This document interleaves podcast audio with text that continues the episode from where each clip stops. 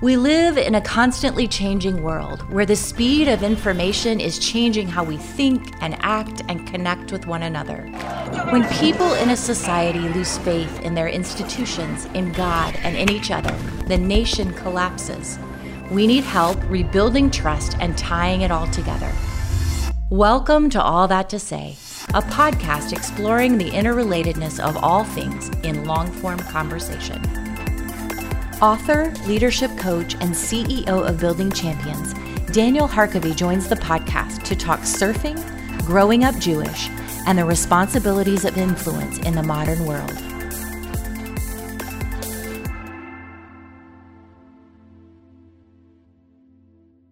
I am so glad today to welcome to the All That to Say table, David Austin. David, thank you for joining us. Thanks for having me.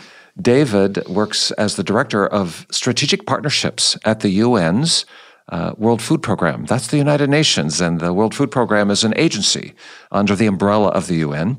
And uh, as I understand it, David, it is the largest. Uh, what should we say? Relief agency in the world? Yeah, you could say the largest uh, humanitarian organization in the world. And there you are working on hunger and you are working hunger and you're in a place where you help network the world food program with other uh, people of, of good heart and ambition to work together to address the staggering need of, of food and poverty in this world. Am I fair on that? That's a, that's a very good summation. Yep. Well, now help us unpack that a little bit. sure. bit. Tell me about the UN's World Food Program. What is it exactly? How does it work? Sure. So you'll know that the United Nations was created after the end of World War II to help prevent war. And as they were growing this organization, there were specialized needs. So there's just like there's a United States Department of Agriculture. Well, that didn't start till like 80 years after the country was started. Abraham Lincoln started USDA. They've also started a, a Department of Agriculture early on in the UN. And within that department, called the Food and Agriculture Organization, in the late 50s, President Eisenhower, as a way to move American commodities, wheat, corn, soybeans, to help feed the needs in the world of people who were hungry. Because there was an American surplus. There was an American surplus, but there was also a hunger deficit. Yeah, a, people were a hungry. huge need. Huge yep. need. Mm-hmm. So he came up with this idea to help move some of this food as a way to give out of America's generosity and its surplus. President uh, Kennedy formalized that and helped create within the UN the World Food Program. He also created an office called the, called Food for Peace, which was Eisenhower's word. Food is peace. When we can bring food to those who are hungry, we help lay the foundation for peace building.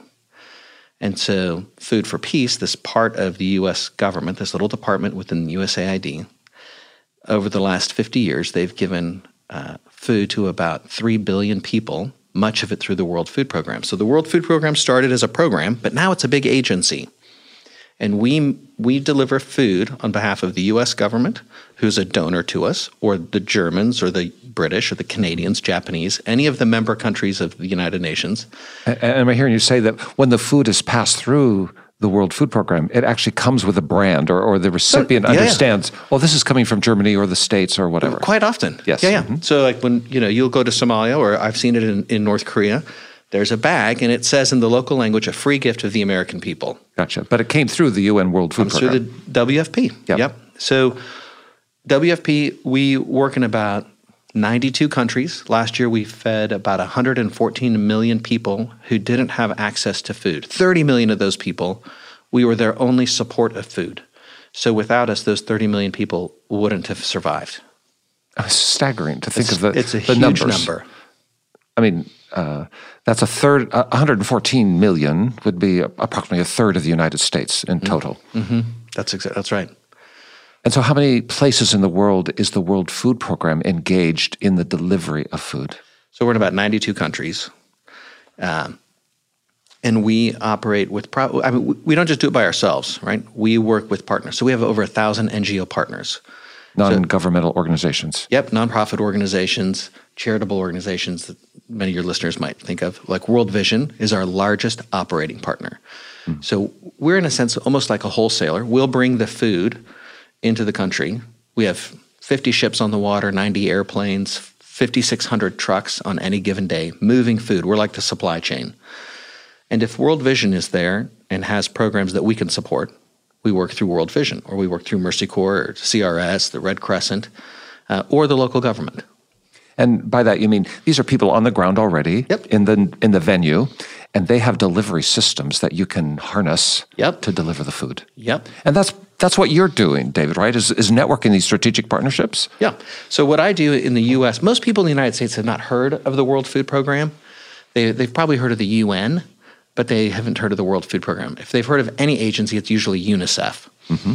So, but the World Food Program, you know, as you've just described, we we feed so many people. We have a huge touch point, and so my job is to help bring other organizations or individuals or institutions like universities who are doing ag research, help bring them into our um, into our sphere, so that we can partner with them to help achieve our mission. And our mission is to end hunger by 2030. Do you think that's plausible? Uh, under today's conditions, no. But if you look at the trajectory over the last 50 years, it's certainly plausible. And it's, an, it's a goal that, that the world has set. So when I say the world has set that goal, that's the UN as a corporate body has set 17 goals, and one of them is to end hunger. And as you work toward that end, uh, you have to, I'm guessing you have to be on the front line, or you live in the Pacific Northwest of the United States, but you've well traveled, you've been abroad, you've seen the need. You just said we're in 92 countries. By that, I can extrapolate. In 92 countries of this world, which is almost half the countries in the world, there is a hunger crisis. Otherwise, you wouldn't be there. Yeah, there's a need, right? So some of those countries are extreme need. Like Yemen is probably the worst place on earth right now in terms of just its overall conditions. Half the world, half the, the population of Yemen, we are feeding. Uh, it's about 30 million people. It's in a civil war. When they're not at war, they import 90% of their food Anyway, anyway, but those those ports and those roads are closed. So food is being used as a tool to decimate the other side. You're saying by design, the warring factions in Yemen are denying food each to the other if they're able as an instrument of war. Yeah, and it's not just there. It's in many of the countries of the world. So that's the extreme case, but then there are other cases where there's a country that's not at war, but because of reasons of long-term poverty or climate change or uh, a natural disaster, they have a need for our our support. And so some of those places we might just come in for an emergency and then over time we'll turn things over to a development agency or we might stay a little bit longer and do technical support. Okay, so take me take me somewhere, take us somewhere, David, in this world to help an audience largely listening to this podcast that has not experienced hunger in the way you are addressing.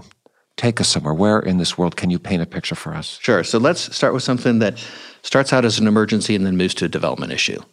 So a couple of years ago, you right, you might remember that in Myanmar, the Rohingya were came under attack, This is a minority group in the country. and they they fled across the border into Bangladesh. There were ten thousand people a week coming across the border with nothing but the clothes on their back and the kids they could carry. To Bangladesh, which itself is not necessarily uh, well developed. Uh, no, right. It's not well developed. It's developing. It it's it's it has functioning markets and a functioning and growing economy, but to start taking in, you know, um, over a million people in the matter of a few months, it was it was a It's huge deal. It was overwhelming. They came to a city called Cox's Bazar, which is not that big, and these people needed food. Well, in this case, we didn't have to bring in food actually because we could buy food locally, and so the Rohingya come in they start just camping out. Our teams come in, our engineers come in, our emergency responders come in, and we partner with the local government to make sure that the people first can get stabilized and we get them food. Once they they have you know food out of a tent in a sense where they were handing them food. What we did with the Rohingya is we got them a digital identity. So we took their picture, we put it on a little card, we got their name, their birth, their birth, you know where they're from, mm-hmm. who was in their family, and they could then take that card into Cox's Bazar, and we worked with the merchants, and they could buy what they wanted. So they could buy rice, they could buy flour, they could buy oil, they could buy tea, they could buy sugar. There's kind of a list, almost like a, a, a food stamp card that we use in the U.S., electronic benefits card. So we work with that group. They then get food that they can buy.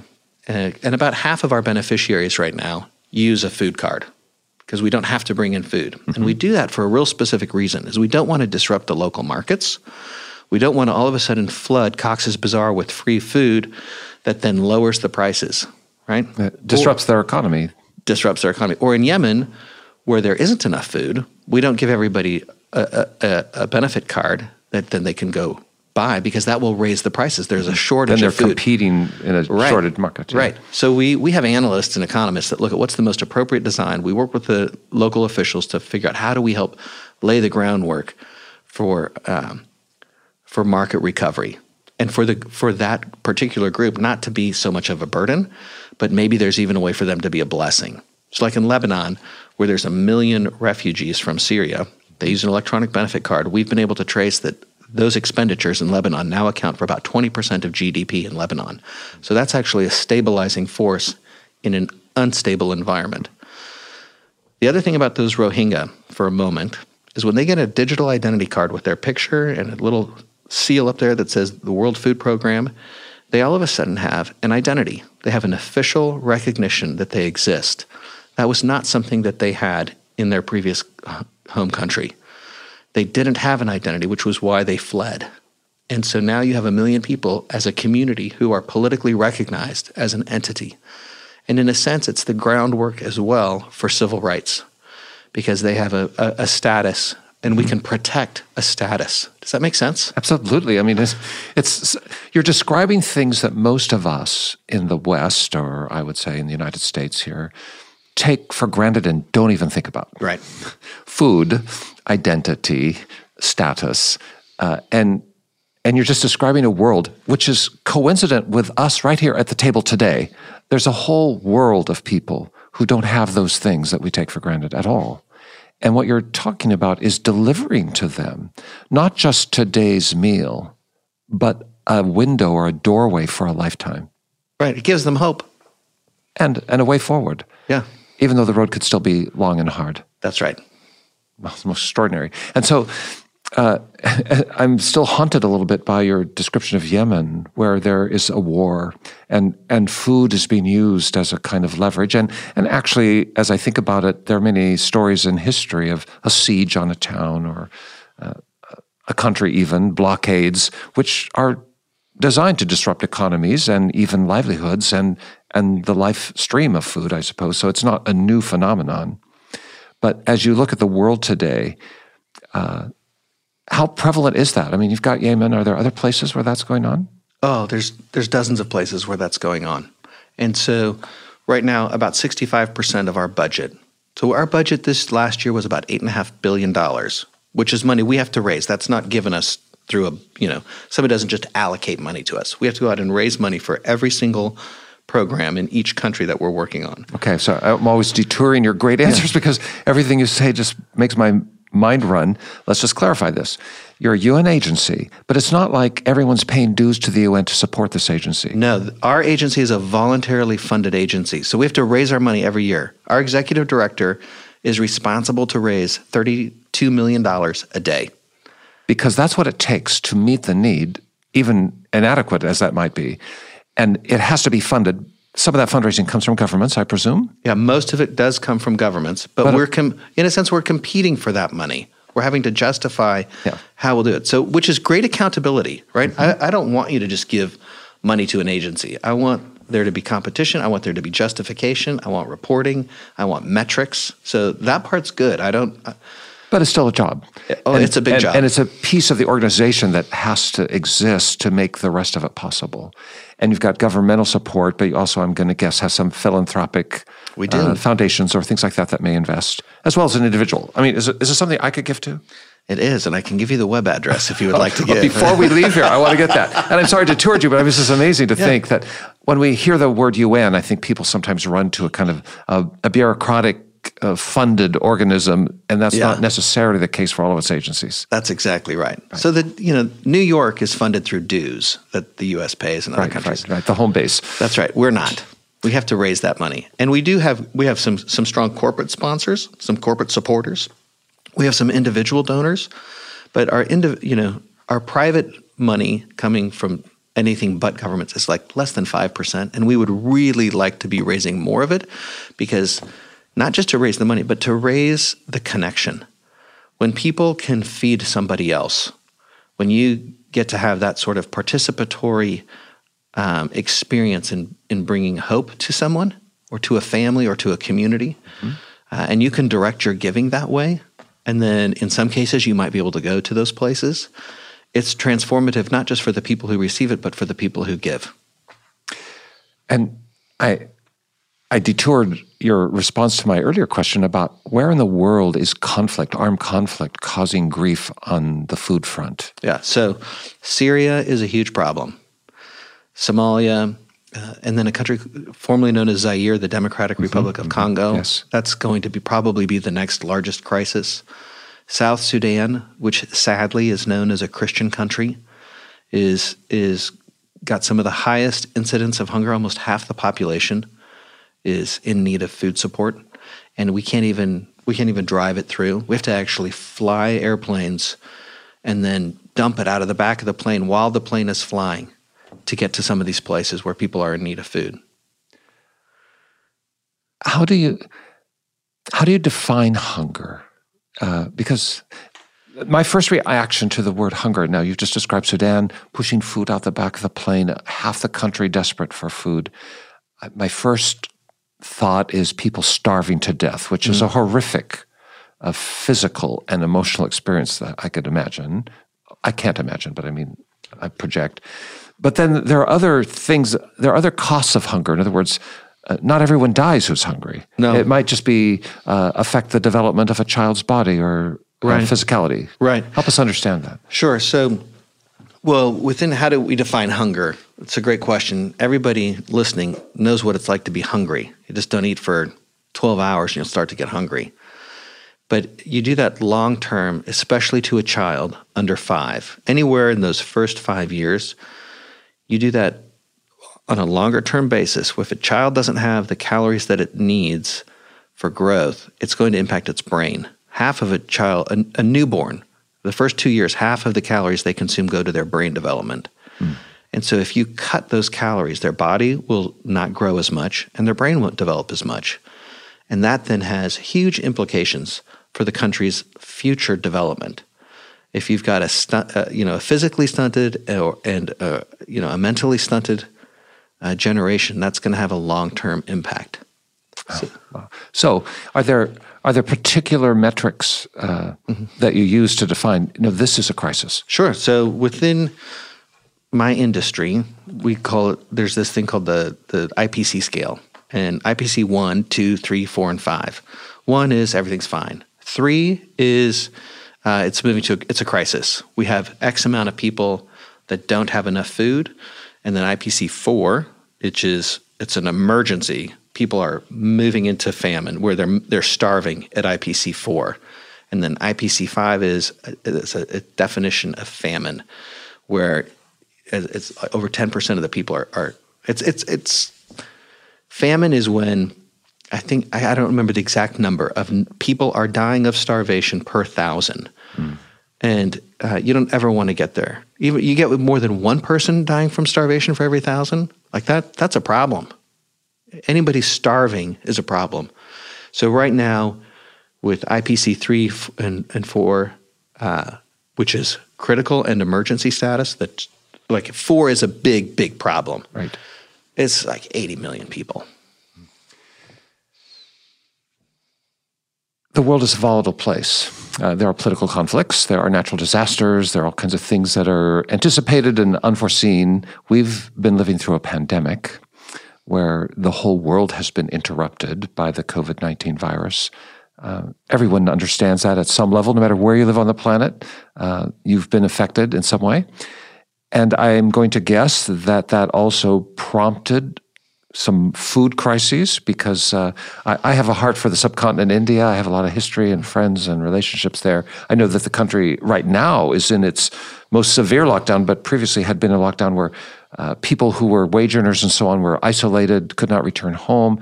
Lots of real challenges. I'm just extrapolating across the whole world. The food economy was disrupted. And at the World Food Program, uh, you were asked, I think, or or had not asked, but I mean, your assignment is to deal with addressing hunger issues. This had to magnify the assignment, and ultimately, the world recognized that the World Food Program intervened in a way. Uh, that was so extraordinary that it received the Nobel Peace Prize in 2020. Talk to me about that. Why would the pandemic uh, generate this spotlight on the World Food Program and and what would lead to a Nobel Peace Prize? Sure, and that's a, that's a great question. So, first of all, it's really easy to understand why the pandemic created a, a, a, almost a doubling of hungry people in the world. You know, in the U.S., there was a shortage of toilet paper. People got nervous yes. and they went after toilet paper. Mm-hmm. Well, in Guatemala, you know, where there aren't as many choices, and and as the country starts closing down and locking down, you want to make sure you have enough food. And so they weren't concerned about toilet, they were concerned about food. So all of a sudden that raised the prices of food by over two or three hundred percent. And when prices go up that high, you start altering the way you're going to farm if you're a farmer mm-hmm. and what you're going to grow. You're going to make sure you grow enough food for you, your family to eat. So you're going to stop growing cash crops. You're going to grow food that, to make sure you survive. So it, it had an impact on agriculture, it had an impact on food. And then think of all of the people in the United States who are have come here from another country and they send their remittances home. So they earn money working at a hotel and they send half their paycheck back to their family in El Salvador or in in, in uh, you know Haiti or whatever. Haiti, whatever, right? A trillion dollars of remittances disappeared last year trillion dollars of remittances that are is money going from the developed world to the developing world. Uh, this, these are people who were locked out of their jobs in this country, in this country, and or that, in Western Europe, or in Japan, or in Thailand, Malaysia. A trillion Gulf, dollars. A worth. trillion dollars worth of money that was moving into helping support those really underdeveloped countries and those families. A trillion dollars was lost.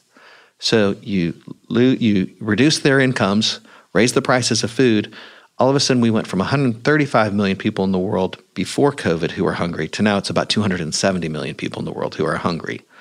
So it's it's really moved up the need in a short time. In a very short time. So that's one issue. That's the hunger issue. Then WFP. So like I told you, we have all these ships and airplanes and trucks moving food around. We're the supply chain of the UN, so to speak. You'll remember that when COVID happened and people needed PPE, and we were looking, you know, we couldn't get masks here in this country, right? So how are you going to get a mask in Niger or in you know countries across sub-Saharan Africa or Guatemala? How are you going to get that, especially if the planes aren't flying? So the airplanes stopped flying. Well, we have planes. So long story short, in February and March, the UN said to the World Food Program, "Hey, we need you to interrupt some of the things you're doing, even though your your needs are going up, and we need you to move PPE around the world so that other countries have access to it." So all of a sudden, we became this cargo company overnight, mm-hmm. and we moved about sixty thousand tons of PPE and diagnostic material to 171 countries over the next six months, and then in May and June when passenger flights weren't going. You know, just imagine if you're at World Vision or your Catholic Charities or you're with the Ford Foundation and you've got staff in some of these countries where there's no longer air service. So our airplanes also we created overnight a passenger system web portal so that we could get people out and move people in. And then we also created a medevac service for all of Africa, for all of the international aid community across Africa. So in May and June, we were the largest passenger airline carrier in the world for those two months. Wow. Targeting people who are working the relief side of the COVID crisis. Right. So yeah. for those people to move to, to get in and out, or if they got COVID, where did they go? You know, if you're if you can't send your employee into a country where you know they're going to be able to get extracted, you're not going to do it. And so we we kind of served as that safety net. So for the reasons of moving all of that COVID material, that support material to help the, the health system, the healthcare system around the world, plus doing the food, the Nobel Committee recognized that as, as um, a significant contribution to stabilizing the world for peace. Well, let's talk about, I mean, thank you. Let me just say, I realize you're not actually flying the plane, but. Uh, but I know some of the guys that do. You're representing that. Let me just say, thank you Uh, it's a wow. But let's connect the dots between food and peace. Yeah. That's not just so obvious to everyone. Well, it isn't at first unless you just spend a couple of minutes thinking about it. If you don't have food, what are you going to do? You're going to do what you can to get it. And so you're going to go to your neighbor's house, or if they don't have it, you as a community are going to look where what communities do have it, and you're going to try to get it from those communities. So I'm going to go back to Guatemala for a minute. You know, if there isn't enough food in Guatemala, the people in Guatemala they move around looking for that food in their country. Mm-hmm. It's not like Guatemalans want to come to the United States, right? Or the Venezuelans, where there's a huge food crisis. They're moving around Venezuela. And then if they can't find it in Venezuela, they go over to Colombia. So 5 million people have left Venezuela in the last few years looking for food. And we've, we've done a study, and we can show that for every 1% increase in hunger, you get a 2% increase in migration out of the country. So in Syria, we've seen the same thing. There, because of the war, there isn't food. And so the people in Syria have gone to Lebanon, to Jordan, and to Turkey. There's 5 million Syrians living in those three countries. Which is a huge proportion of the Syrian of their, population. Absolutely. Yeah. And then a million of those Syrians went on to, to Europe, Europe. Yeah. Right? So hunger destabilizes a community. In, in, in sub Saharan Africa, right along the, the edge of of the Sahara Desert from Niger, Burkina Faso, Mali. As those countries have gotten hungrier, we have seen Boko Haram, Al Shabaab, ISIS, and Al Qaeda grow. Now, we have hundreds of offices across the Sahel region. And we know who's competing to recruit people using food as an enlistment tool. Mm-hmm. And, and so our beneficiaries, they're so grateful that we're there because the alternative is go to work with an extremist. Send us your sons, and we'll send you food. And and so, if you don't have food, you're going to do what you can to get it. Um, I realize this. This will seem really small, but uh, I I practice intermittent fasting, uh, just as a way of trying to manage myself as I become an old man. That said, you know, as you you mentioned, twelve hours without food to get hungry. Well, I'm I'm a guy who in an ordinary routine might work through the day and I might go 20 hours with uh, nothing to eat. And it's okay for me. I mean, I'm adjusted to that. But I, I'm only reflecting that if I do 20 hours, which is not unusual for me, and I get home, I'm I'm a different person than if I had eaten through the day. In other words, mm. I become a ravenous monster. I might lose some weight if I didn't just devour the house after that. And I'm just I'm experiencing at some level the primal drive of hunger. And when you're hungry, a lot of other things fall by the wayside. And I, am just suggesting to our audience that while we may not ever wonder where our next meal will come from because we have a supermarket uh, or someplace, even a food bank, if you're unemployed and not able to go to the market, we have access to food. But if you didn't have access to food, is there anything more driving in human experience than the quest for food. I mean, is that fair? Uh, because you're describing social upheaval and political upheaval, but it's really driven by the basic need to eat. Yeah, it is. It is a massive driver. When I'm hungry, I start looking for what am I going to do. If I'm mm-hmm. driving across the country, yep. and uh, you know, pretty I'm soon hungry. all the rest, the destination is lost as you're watching for a place to eat. Yeah, and so you talked about intermittent fasting for 20 hours, you might not eat. What if you only had 1,200 calories a day for a month? You're going to lose a lot of weight. You're going to be tired. You're going to be edgy. And you're going to be thinking about food all the time. Yes. And what if your kids only had 1,200 calories? Your adult kids had 1,200 calories. And what if their kids had less than that? You're going to start thinking about who eats, who doesn't eat. And as everybody's losing weight, you're going to start selling your things and figuring out where do you go, what do you do, how do you do it, mm-hmm. uh, and it becomes a huge driver. And just imagine if that was your experience for for a generation. You know, uh, I, I've had the privilege to go to North Korea several times. And the North Koreans are genetically, you know, just like the South Koreans. They're Koreans, but they're about six inches shorter as a whole. The population the across population the board. Across the board. Hmm. Because they've had chronic malnutrition for so long. while the South Koreans, who have a, a, an open market and can buy and import export food, they they they don't have a nutritional need.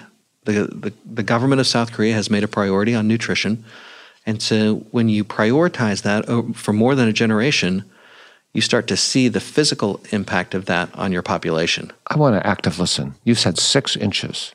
Yeah, I mean that's a huge. That's a huge impact. Yeah, yeah, yeah. Wow.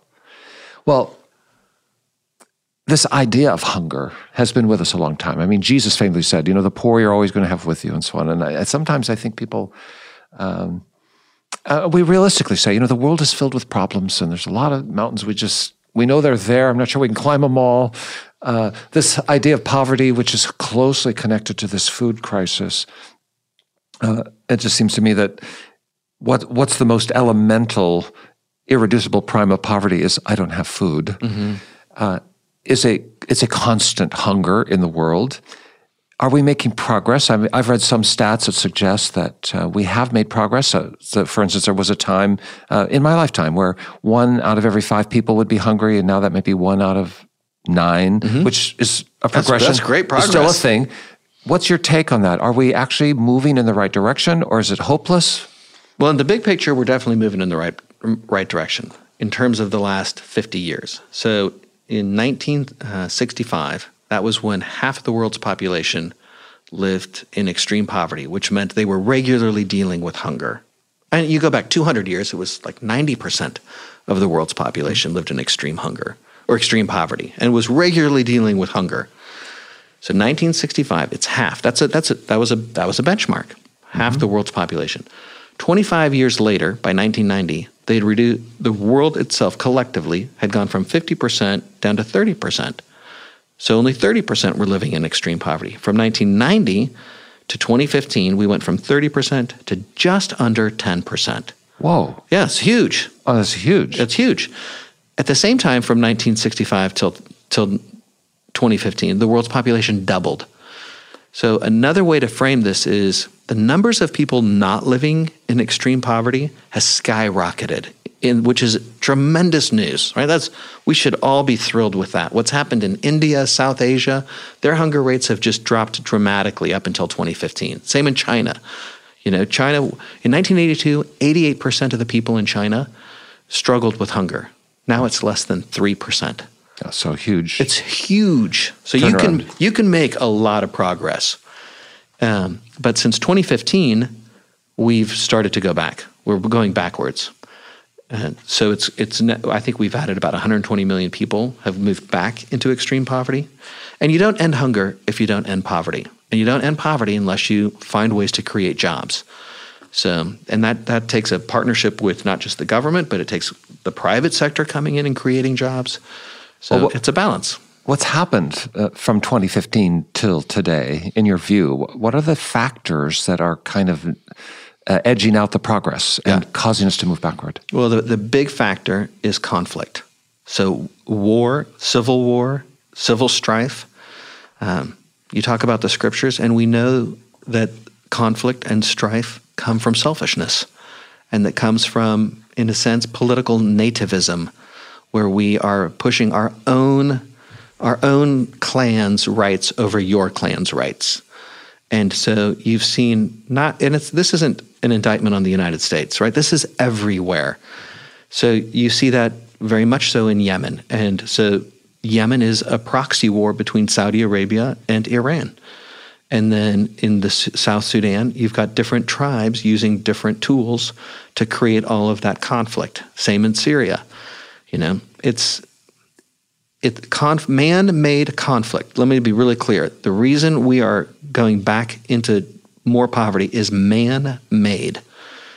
It is not, it's not because of uh, a rise in earthquakes or no, tornadoes. No, it is because because people and governments and political entities are creating conflict, and people suffer for that. But in that conflict, let's say clan versus clan, tribe versus tribe, or even, uh, I mean, there's a geopolitics. Yep. So Saudi Arabia and Iran, that that's one case. I'm imagining uh, clan groups in Sudan which may be a, a microcosm of a political strife. But is it is it driven in part because there just isn't enough food for me to survive? I have to deny you food. No, it's not a zero sum game. Okay, there is enough food in the world. We know that we can produce enough food. It's it's completely an issue of of political will, a movement, and shutting down ports or opening ports, shutting societies or opening societies. So it's it's not it is it is not I'm it's here- not like the world cannot produce enough food. I'm here. We've got it. The arguments uh, of overpopulation or finite resources; those are not really relevant today in feeding the world's population. Nope, not at all. One of the things that you know we all have benefited from is an advance in technology. Well, that doesn't just apply to computers and electronic technology; it applies to agriculture. Agricultural technology, we can produce so much more food now. It's remarkable. Like one of my favorite statistics on food production. A few years ago, the second largest exporter of food by value, okay? The US is the largest exporter of food, has been for a long time.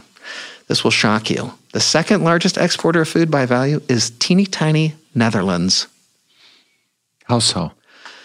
They they produce a lot of food. right? And they do that because they've used technology and agricultural innovation. Israel, this tiny little country, they produce enormous amounts of food through drip irrigation, greenhouses.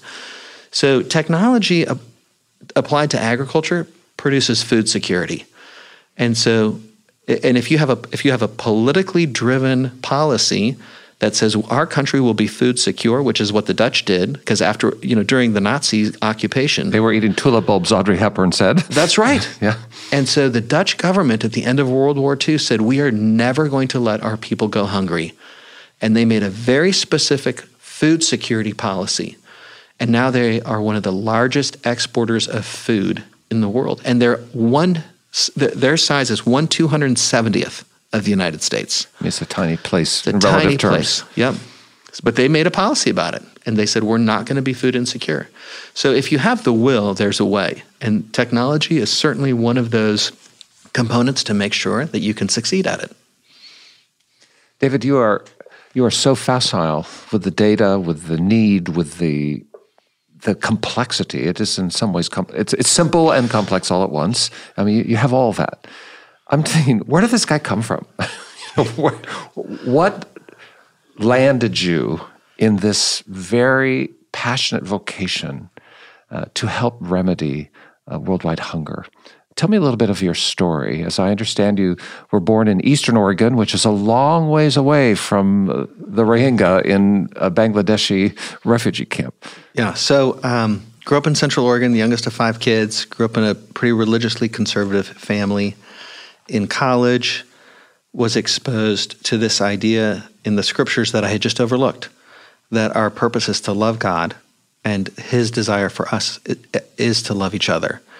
And then He makes that really clear. What does love look like? And the way Jesus loved people was He ministered to them. He found those who were marginalized or on the outside, who were hungry.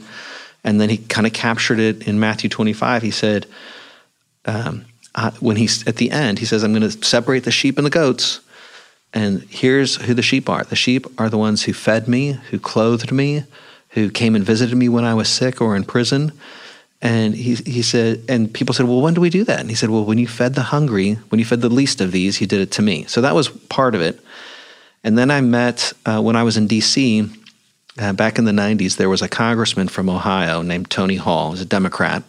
And he made hunger his signature issue because he had gone to Ethiopia in the 80s and seen all these children die.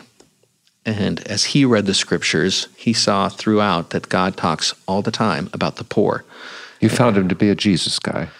Oh yeah, I found Tony Hall, this Democrat, you know, blue collar guy, union guy, who really was captured by Jesus, and uh, it looked a lot different than me. We did, we come from different backgrounds, Different worlds, but- different worlds. But he was reading the scripture the same way. He still reads the scriptures all the time. Yeah, yeah. and uh, and he was and he taught me a lot about hunger, and it really wasn't on my radar until I spent more time with him, and then I started to meet people who were hungry, and uh, when when uh, when I met people who were hungry, and I could solve their hunger pretty easily, uh, and it and I saw it transform them, it it made me realize uh, my potential. Now, Tony Hall uh, is a name that most Americans may not uh, see as a marquee name. He, was a prominent figure in the in the House for a season, and then, uh, as a Democrat, was tapped on the shoulder by President George W. Bush to uh, take up residency with the World Food Program in Rome, which is where it's based, and uh, and he did that following George McGovern, who had had that seat before.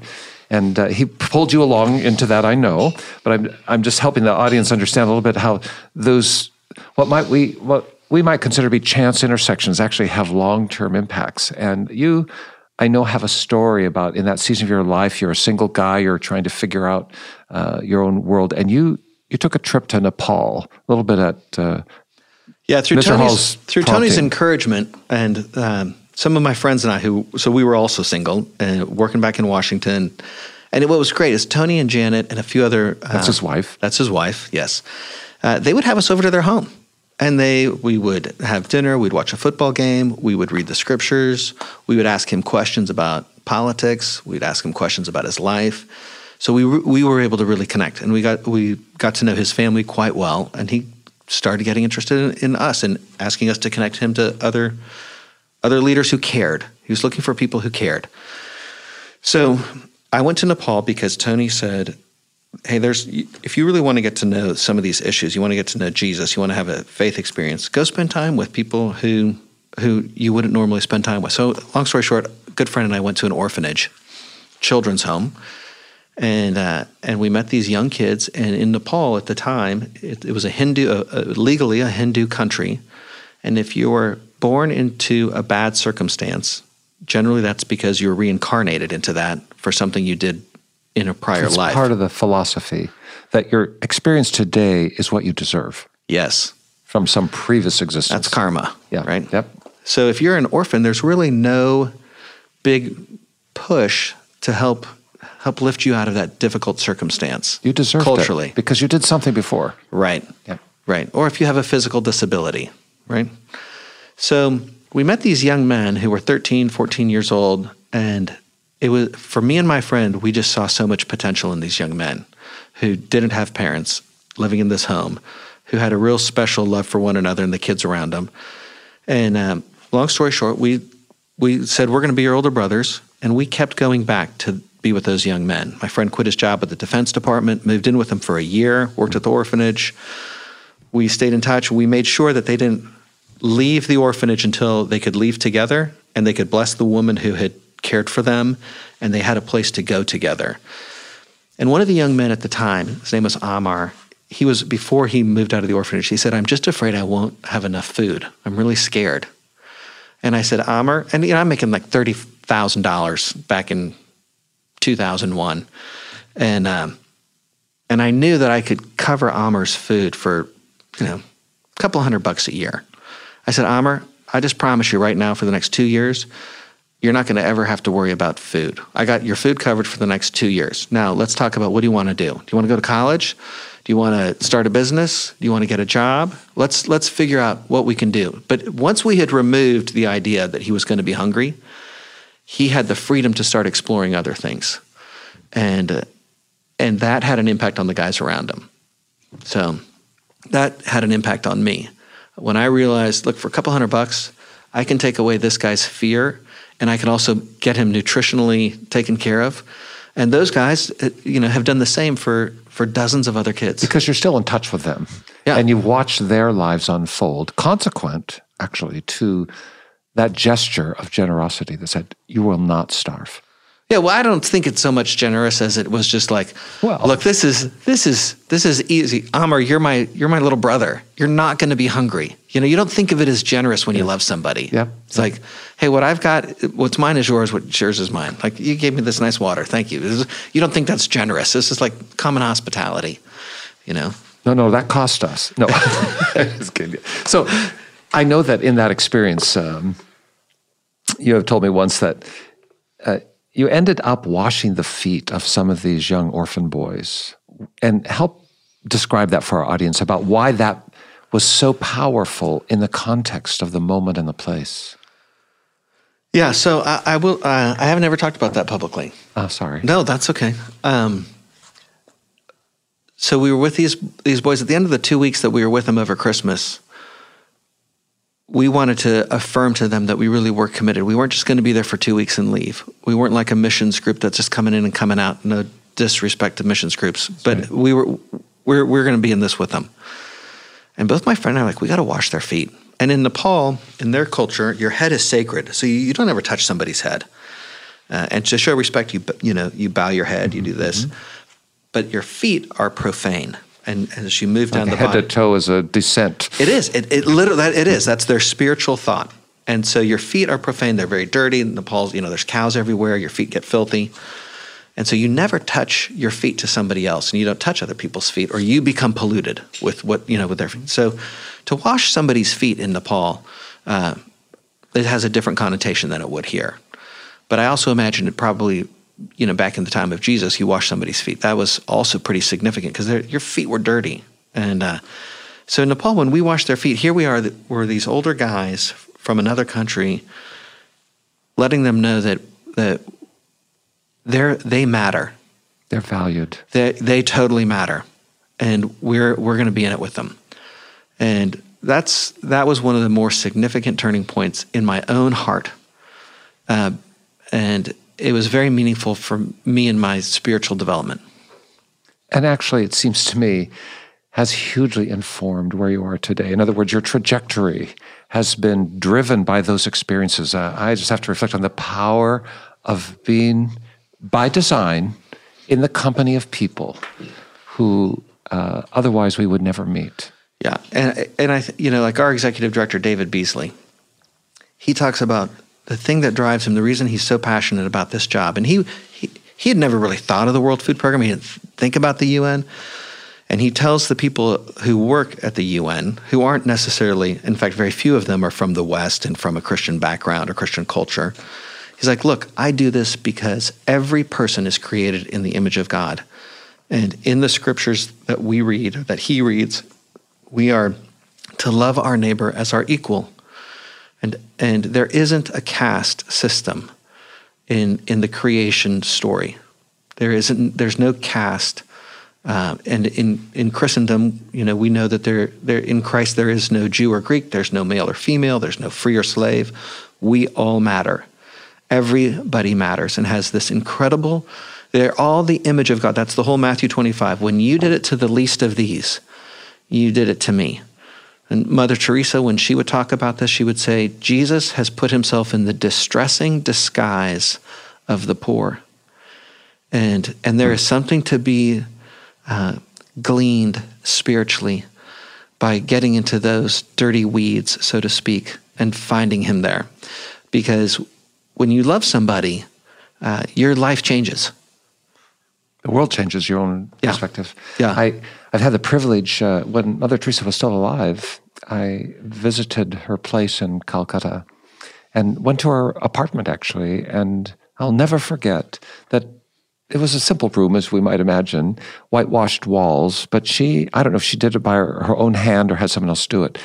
The four walls of the room that she called home was uh, almost like wallpaper of the words of Jesus in blue. I don't blue ink or paint or something, but every wall was covered with these words of Jesus. That's all it was. And I thought, what a world!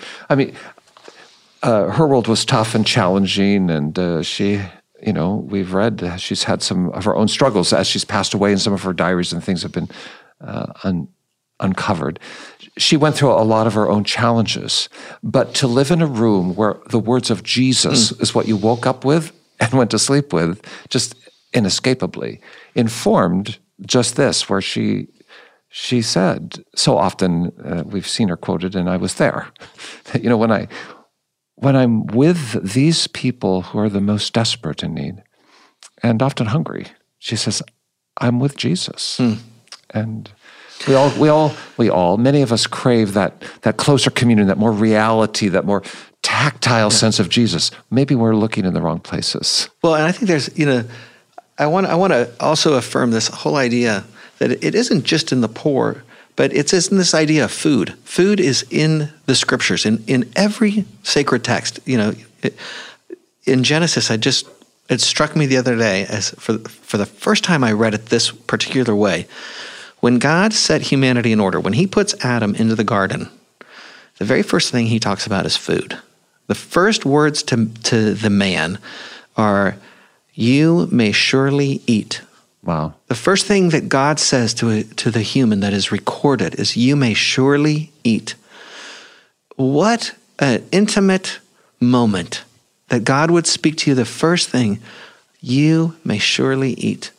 And so that's where the story begins in, in the book of Genesis, which is honored by the, the Jewish, Muslim, and Christian traditions. And then at the end of the, of the Christian scriptures, the end of those scriptures end with a banquet.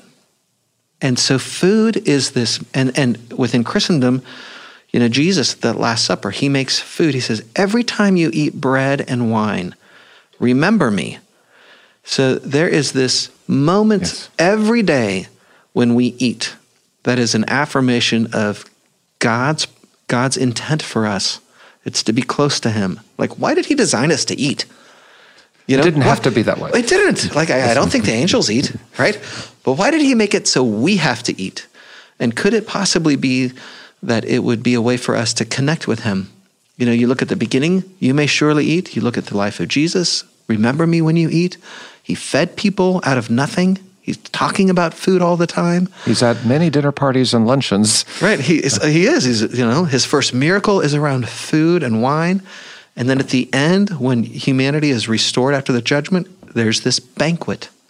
So food is central to who we are. It's we all think about it all the time. So if we if we have the luxury of thinking about food all the time, what do I want to eat? I mean, my kids ask me this every day. You know, what do I want for breakfast? Do I want cereal, pancakes, you know, sausage? Do I want eggs? Do I want a bagel? I mean, like we have so many choices that we those choices almost distract us from the intimacy of the experience and it, and and yet there's this. So just imagine if you didn't have the choice. Yeah. If you didn't have the choice of eating, your whole thing would be how do I how do I get it? How can I have it again? Before you came to the World Food Program at the UN, uh, you spent some time working with Mercy Corps.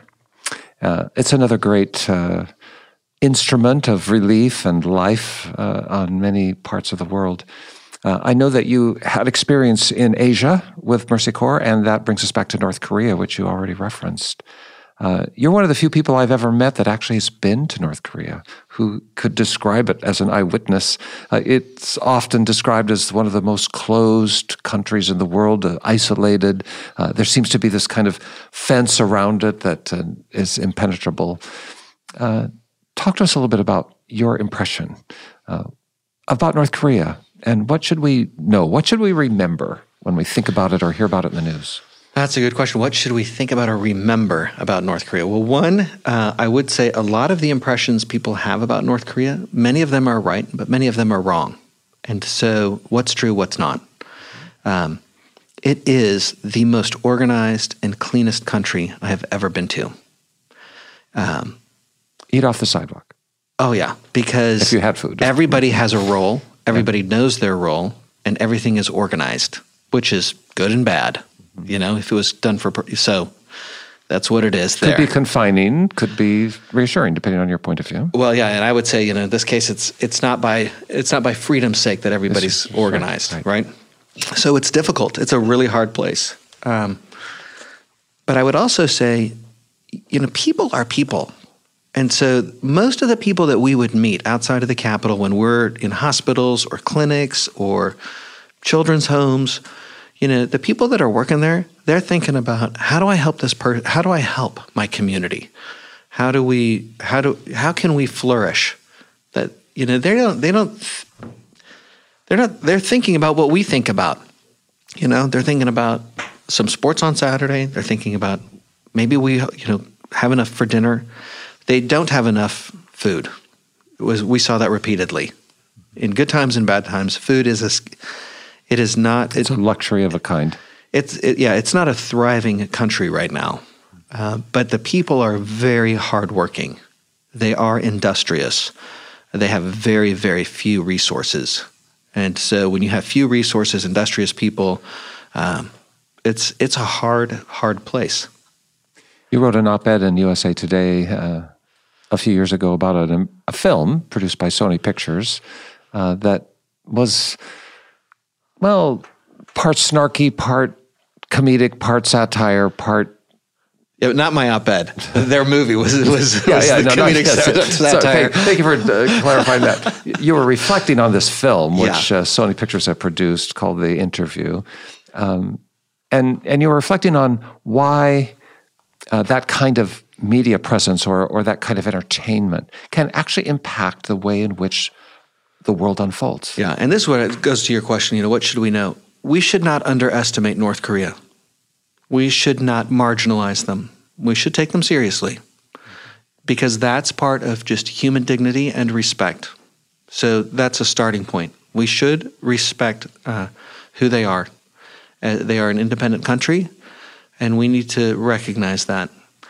However, they do have a lot of they have, a, like I said, consequences and, and and and difficulties. The reason I wrote the op-ed, what I said was that movie is wrong and threatening to peace.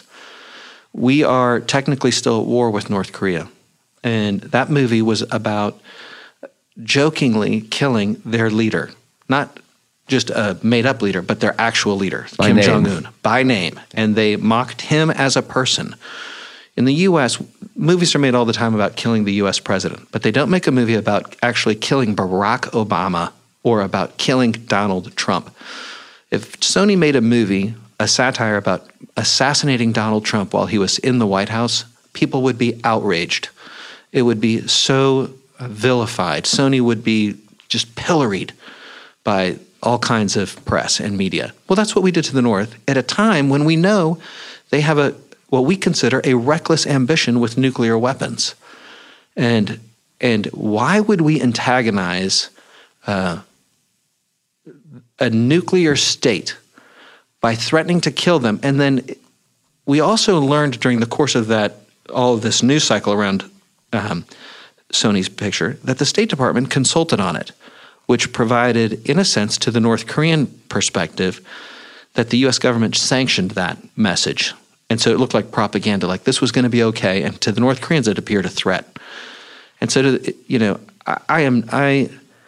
I would love to see a peaceful outcome and resolution because the people there suffer tremendously. I, I by no way condone or or would ever um, justify the position of their government. Okay, I'm not I'm not supporting their government at all in in their their policies or politics. Okay, we know there's tons of human. I mean, I'm not even. I don't even have to do that. I mean, um, but we have to recognize if we would like to see a peaceful outcome, we should not antagonize or support um, uh, the kind of Dismissive. not just dismissive, but like it was really antagonistic to them at a time of dangerous It was an assault. politics. Yeah, it was. And we should right we shouldn't and and by just saying, "Oh, it's no big deal. It's just a Seth Rogen movie. We'll we'll laugh it off." You have to understand what that impact would have on them.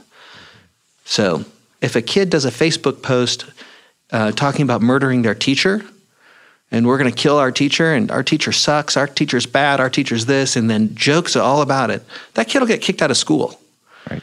you know and and so i think we have to remember that everybody d- doesn't matter who they are. We have to start with an element of respect especially if if there's a huge conflict. Hard to persuade someone uh, after championing a film like that. I hear that.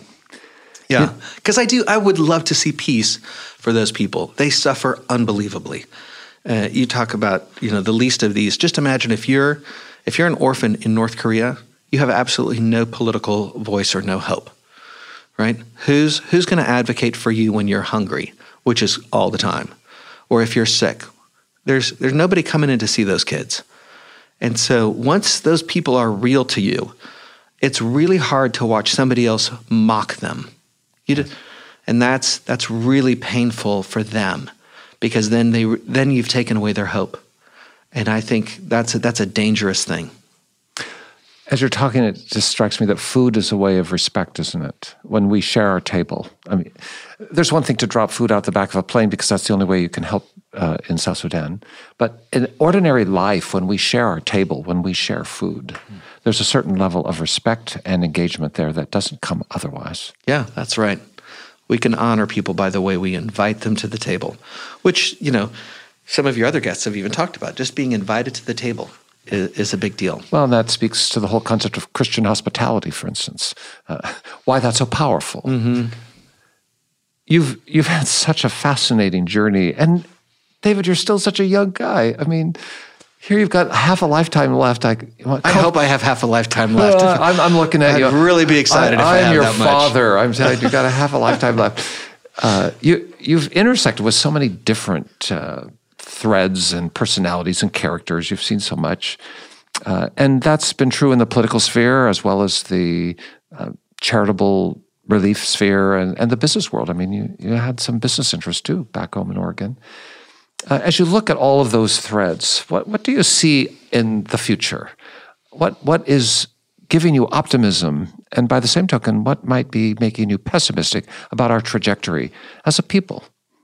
Yeah, so I, my optimism comes, well, I, I have hope that I, I, I see that when, when a few people agree to, a, to something, then that, can, that really can be life altering and it can be community changing, which can be nationally changing. So I do think there are some good people doing good work in the world, and those people give me a lot of hope.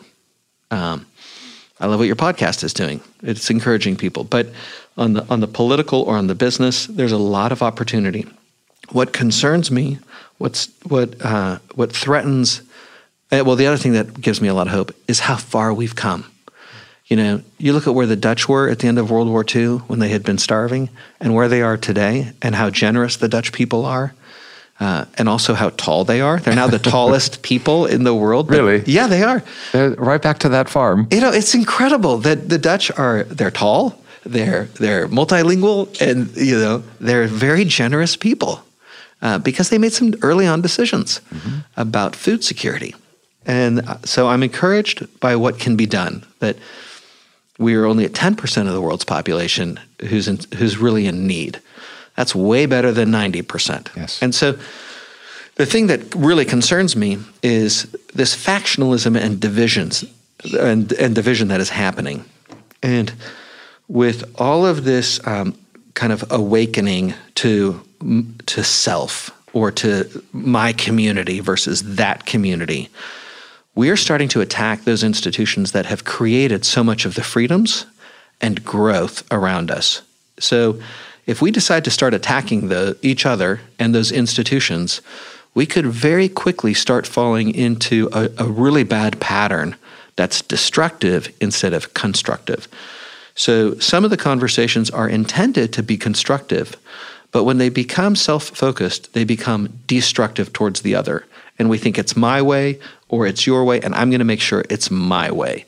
Mm-hmm. And and you see that uh, in political parties. You see it in different minority groups who are kind of attacking different other groups. So I, am real. I am very concerned about this either or mentality and and and the fight to justify just one side. Yeah, it seems to me that.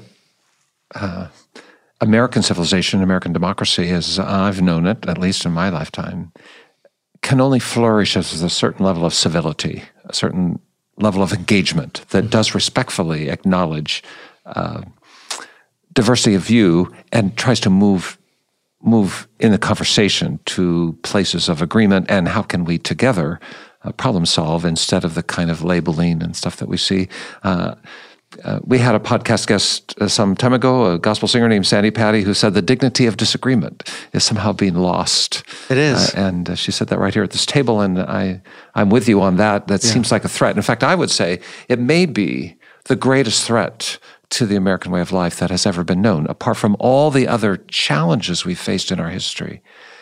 When we are not able to actually converse, to debate, to problem solve together uh, it's a pretty dark future. I'd yeah, say. and I, I, love that idea, the dignity of disagreement, because the if we don't apply dignity to disagreement, then you're going to get into this danger of division. And um, I just coined that right there. Those uh, double D's. You know, no, no wonder you're at the top and, of the, and, the peck. And you know, going back to Tony Hall, one of the things that's so uh, encouraged me early on was he met and he still meets every week with a couple of Republican members of Congress. And even though they're all out of session now, I mean, they're all out of office, mm-hmm. he still meets and prays with uh, a Republican congressman named Frank Wolf and another Republican congressman from Pennsylvania named Joe Pitts. And they, they meet together physically to read the scriptures, to pray for one another, to pray for our country. And they disagree on so many political things, but uh, they are united in their love for God, for each other, for the country, uh, for the rule of law, for the institutions around the country that mm-hmm. have protected mm-hmm. and, and our freedoms and protected opportunity for us to grow. So, it, and you know, he he invited us. I was I'm from that conservative fundamentalist background, and he invited me and a liberal uh, New Yorker uh, to be part of his community, part of his family. And to find something that you shared with Jesus is, I mean, that's the outcome. Yeah. That led you uh, to Nepal and and the, the, rest, of, the rest of this world. Yeah, rest, Mercy yeah. Corps. I just uh, have first, to say. First time I went to North Korea was actually with Tony Hall. There you go. Yeah. I have to say, Joe Pitts. I know that guy. Oh, do you know yes, Joe? Mr. Pitts is a great guy. He's got a Church of God uh, root, and I pastored his uh, family uh, here for many years. So, oh, you did very good. He used to come and visit and listen to me preach, and didn't run away. He was very gracious, so he learned how to get along. So yeah, and uh, and you know, I have to say, it's it, it's very reciprocal. This dignity of disagreement, and and when when we don't agree to that. Uh, then there is turmoil. Absolutely. Well, I, should, I should say, Joe Pitts and I didn't disagree about anything. He just was so kind and gracious whenever he sat through my long sermon that never came to a close. Well, you don't, you just don't think that he disagreed with you.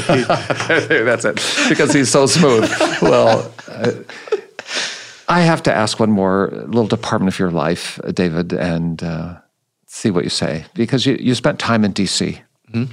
And uh, as you were there, you were engaged with a uh, a group, an organization called the International Fellowship, which has uh, had a lot of impacts and it invests in people. And uh, I know that uh, you kind of became engaged with Tony Hall through that connection mm-hmm. and and the investment in a new generation. And you're one of those, perhaps, that uh, came into that that stream. Is there anything you could tell us about that concept of influence? Well, I think just what I was describing with Tony and the kid and the guys in Nepal, like that's the influence we want to have. We want to have an influence for good because we love God. And uh, you know, Tony can meet with congressmen, but he also like he he goes to Nepal and just hangs out with those kids for two or three weeks. Yeah. And and and cleans instead of going there to talk. One time he said, "I'm so sick of hearing myself talk. I think I'm just going to go to Nepal and work in the house."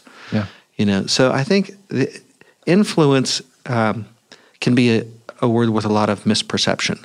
We think of influence as how do I influence policy to get what I want, as opposed to influence that's going to change the way I think and influence to change the way I serve. I think, you know, this last point you're asking about, especially because the International Foundation and the National Prayer Breakfast gets kind of put on. Which are parts of the fellowship's yeah, uh, totally. trajectory. Yeah. You know, one of the things that I've learned is that the purpose of power is to increase your ability to serve. It's not to increase your ability to get more, it's to increase your ability to serve. And the people who have influenced me are those that do that. And I have seen people at the prayer breakfast or back in Washington, uh, not even related to the prayer breakfast, who use their power to serve themselves. Mm-hmm. And that's an abuse of power. We all recognize abuse of power, and it's when you use your position or your influence for your own personal enrichment. The purpose of power is to serve. And a guy like Tony Hall and his wife Janet and some of these other friends around, the two of them, uh, have really st- struck me that they, because they love Jesus, they want to serve and they want to lift up those who are hurting and they want to bring people who are outside in and they want to make sure people are fed and clothed and they're not alone. And that gives us optimism because there are people like that all around us. Yeah, it's the whole story of redemption. Back to the World Food Program. How can I help? What could, what could somebody uh, listening to this today thinking as I drive by McDonald's and Wendy's and think about what I'm going to have for dinner tonight and get up tomorrow and shall I have this cereal or those egg souffle? I mean, how do I respond given the reality that you know so well? Well, so I, I think it's actually really easy to feed people. I mean, it is. It's like 50 cents a day will feed will feed a kid or sometimes it's like 75 cents will feed a family. So there's the World Food Program is one of many agencies. Our mission is to help end hunger. We would welcome contributions to WFP. We we have a just type WFP into your browser and you'll find a way to donate. You can also give to other organizations that are working on hunger. I think the big thing is how how do you help? Um, so because when you help, you're changed. You connect at a deeper level, and you can you can grow I think a lot of people after this pandemic, especially when we've been isolated for so long, and we've seen depression go up, we've seen we've seen medications just skyrocket, but we've also seen other needs around us. I'm really encouraged by some of the opportunities that are coming out of this. With, with all these kids like my own who haven't been in school, they're behind. We know there's going to be a huge learning loss. And I was talking to a friend the other day, and they bring and this is totally off topic, but it's the same spirit. Okay, yes. it's not mm-hmm. food. So yes. you, you can give money, you can you know go to the food bank, or you can go to WFP. But there's ways for you to connect. And so, like with kids who we have, we have tens of millions of kids who haven't been in school. We have tens of millions of people who's who go to church, and if they would just read a book to a kid every week, volunteer at your local school. If churches would start adopting their local elementary school and just send people to, into the classrooms to read or invite the kids to a, a, a neutral place where they could read to those mm-hmm. kids, mm-hmm. they're going to learn those kids' stories. You read a book to a kid after three or four months, you know what their family life is like, you know what their their their food, you know, if they have enough food, right. are they hungry, or whatever, and you'll start to build a relationship with somebody similar to what happened to me in Nepal, and also what's happening to me in Portland with kids around us. So I just think there there are so many opportunities everywhere. And it takes a little bit of time and it also takes a, it can take a little bit of money and you can change somebody's life. And you can have a huge impact in the world just by doing uh, just by giving a little. And I it's what uh, it's what uh, de Tocqueville talked about a, when he did Democracy in America. America is going to be great and is great because there are so many people in these churches who are teaching each other how to be good. And we should be doing good in the world, and it's easy for us to do. So I just I think for our country, what gives me hope is we have people who can do good and like to do good and want to do good. It's what I love about Americans. They really think they can do it, but this pandemic has put a lot of people into a little bit of a state of I'm not sure, you know, I'm mm-hmm. scared, I'm depressed, but you can do it. It's not hard. We can get there out there and do it. I have to ask because you just referenced adopt a school, read a child a book, you're going to learn about their situation. You'll even learn about if whether they have enough food. What would you say about food insecurity in the United States? It's real. Uh, it's more real than people uh, might be aware. Uh, I'm going to just guess that most of your listeners are pretty educated people. They know how to find the podcast and listen to it. Um, but food insecurity in the U.S. is is is very real. It's not what WFP focuses on because we don't work in the United States, but it's something I'm highly attuned to. Mm-hmm. Um, and it's in every single community. College campuses suffer from food insecurity on a regular basis. So well, that's maybe another topic, but. Yeah, yeah. You, you're saying from your vantage point, that's a thing here too, yeah. at home. Yeah. All right, one last thing. We've uh, talked about your journey, your vocational calling, about the realities of our world. Uh, we've talked about uh, your your passion. We've talked about Jesus some. If there was if there was something you could say to a, a, a listener today who um, doesn't get the whole Jesus thing, you know, just like okay, I, uh, I get that. That works for you. What would you say to them about that? Uh, I would say what would I say to them about hunger, or what would I say about about Jesus? I mean, if they're saying, "I get the Jesus thing has brought you into all that and stuff," oh, yeah. so so what? How about how about that? What, what what difference does that really make? Well, for me, it's made a huge difference. But I what I could what you just pointed out, and I I think um, because everybody experiences hunger, we all know what hunger means. We also understand the need for a relationship. And there is, whether or not you believe in Jesus or whether or not you believe in God, you have benefited from somebody who's loved you. You've known what it's like to be loved. At some point, whether you were a kid from a teacher or a, a neighbor or a parent or an aunt or a cousin or a brother, we all know what it means to be loved. And it's something we all desperately crave. And we want to also love in return. Uh, that's the theme of all the great movies is to be loved and to love in return. And the most tangible, easiest way to start that is by giving someone something to eat. Mm. Food. Yeah. This do in remembrance of me. Mm-hmm. Or in college, it's come to this meeting because you get what? Free pizza. free, free pizza. Right? Well, okay. Let's just, if you give me ice cream, I am, I'm yeah, all in. I mean, there food, food is such an easy way to honor somebody. Yes, you know, this idea, right. do for others what you would have them do for you. I'd, I'd really love an ice cream cone. So I'm going to buy Jim one. Uh, I mean, okay. Podcast over. We're on our way. David Austin, thank you so much for being with us. Jim Lyon, thank you for talking about food, for talking about uh, the World Food Program. And it's such a great work, and thank you for giving yourself to it and all those who are on your team. And uh, we want to encourage everyone to think about uh, WFP, the World Food Program, just type that into your browser and you'll yeah. find a website that can really open your eyes and uh, help steer you. Yeah, WFP.org will take you right to where you can donate. And we just want to encourage you, subscribe to our own, all that to say, uh, .org, our podcast. We're so glad to have you alongside. David, God bless. Thank you, Jim. For more information, visit allthattosay.org. Thank you for joining the conversation. Don't forget to like and subscribe.